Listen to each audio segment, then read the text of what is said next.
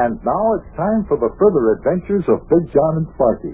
Today's chapter is entitled Sparky's Mysterious Butterfly.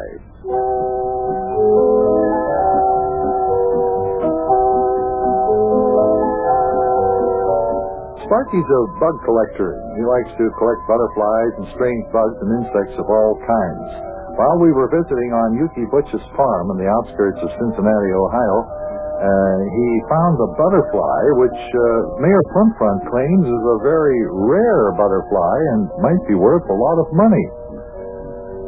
Uh, Sparky and I and uh, the mayor are looking at an old book that um, tells all about butterflies and bugs of various kinds, and it's making very interesting reading. Come and listen. Uh, what else does it say about the butterfly like the kind we got in that book, Mayor Plum Front? Well, let's see, lad. It says here the uh, Lepidopterus microphilius uh, is one of the rarest forms of butterfly life.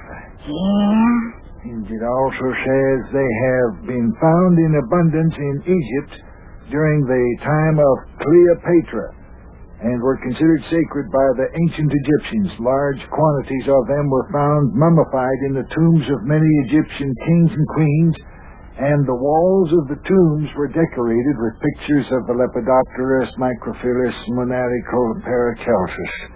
That's what it says. Boy, you mean the, the butterflies like mine were found way back then? Why? And what else does it say? Well, let's see. After that, it says this type butterfly continued to be found in abundance until the ninth century, when, for some unexplainable reason, they seemed to vanish from the earth. Hey, a mystery. Hey, did you hear that, Big John? Yeah, I'm sitting here listening. All sounds very interesting. Go on, read some more, Mayor.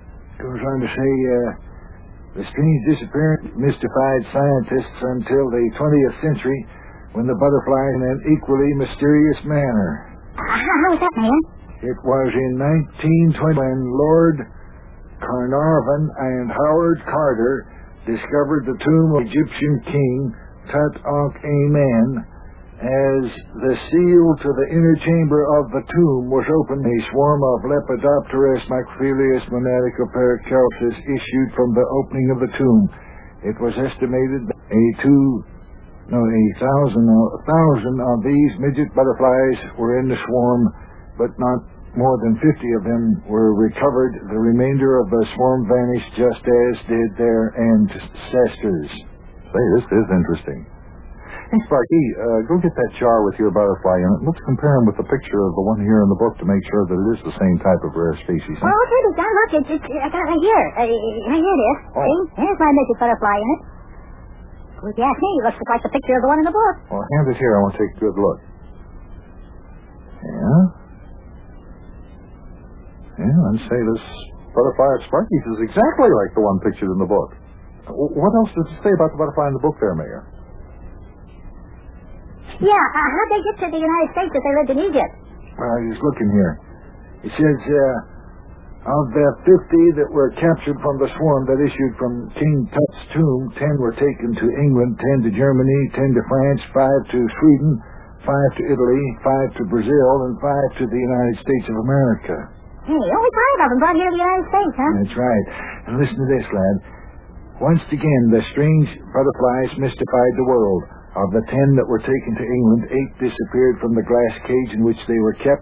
When the box that was taken to Germany was opened, it was discovered to be empty. Where the ten butterflies that were in the box disappeared too remains a mystery to this day. Wait, uh, those butterflies almost seem to be magic.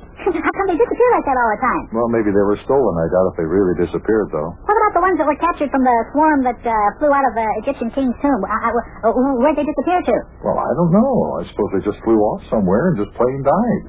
There's an explanation somewhere to this. It's not a mystery. Yeah, what about all the ones that just up and disappeared from the face of the earth way back in the ninth century? What about them?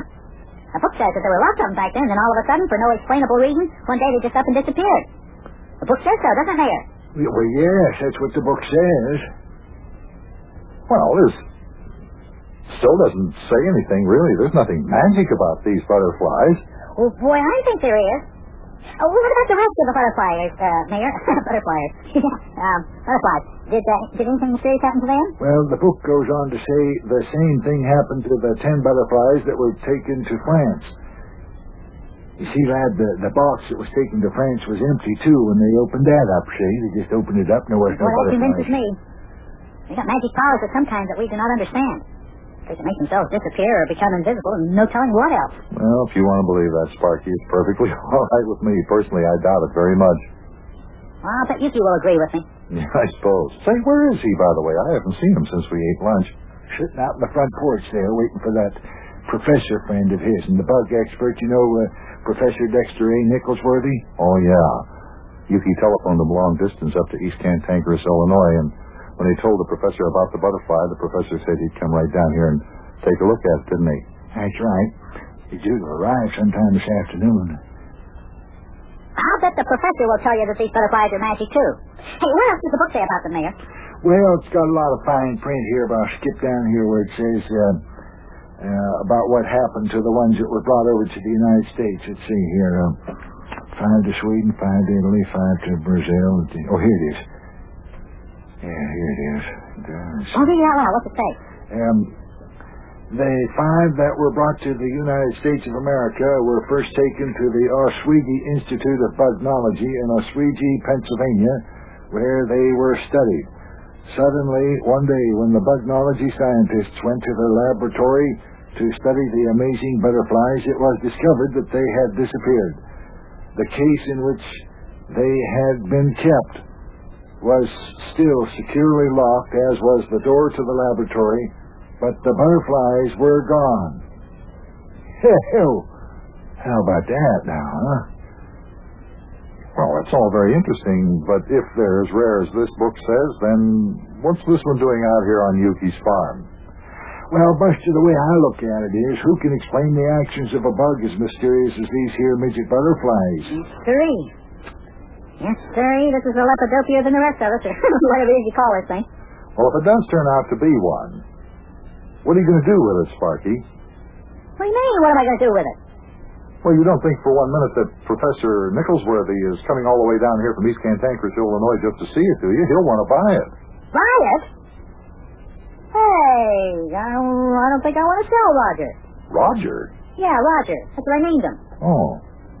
Listen, even a butterfly has to have a name, you know. He's going to be a pet.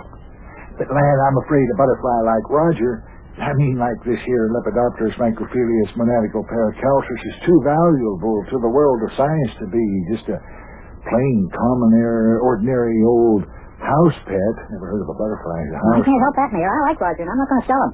Why, Sparky, Professor Nicholsworthy might even offer you as much as a $100 for that butterfly. Hundred dollars? Oh, Bucky, five hundred or a thousand would be a lot more like it. Oh, Sparky, you couldn't possibly turn down that much money for the butterfly, could you? Oh, yes, I could. You just wait and see. I like Roger. Hey, fellas, come on out here. Here comes Professor Dexter A. Nickelworthy's automobile up the dirt road. Well, Sparky, you're going to have to make your decision soon. The professor is arriving. Let's go out on the porch and greet him as he gets here. Uh, I'm not going to sell my butterfly for any old thousand dollars. Now, now, lad, remember, you're making a great contribution to science. Now, just push open the screen door there and let's go out on the porch with Yuki. Yeah, look down the dirt road here, fellas. You see the dust cloud in the air? That's Professor Nickelworthy's car kicking up the dust like that. Won't be long now. He'll be here. Got your uh, butterfly with you there, have you, Sparky Lad, huh? Yeah, I, I got it with me. Just cheer up, lad. Just cheer up. There's lots of other butterflies in this here world of ours. Yeah, what's the matter, Sparky? You don't sound like you're very happy to see Professor Dexter A. Nicholsworthy get here. Well, I'm not going to be very happy to see him get here. Not because to get me to sell my butterfly. No, siree. Boy, oh boy, oh boy, oh boy.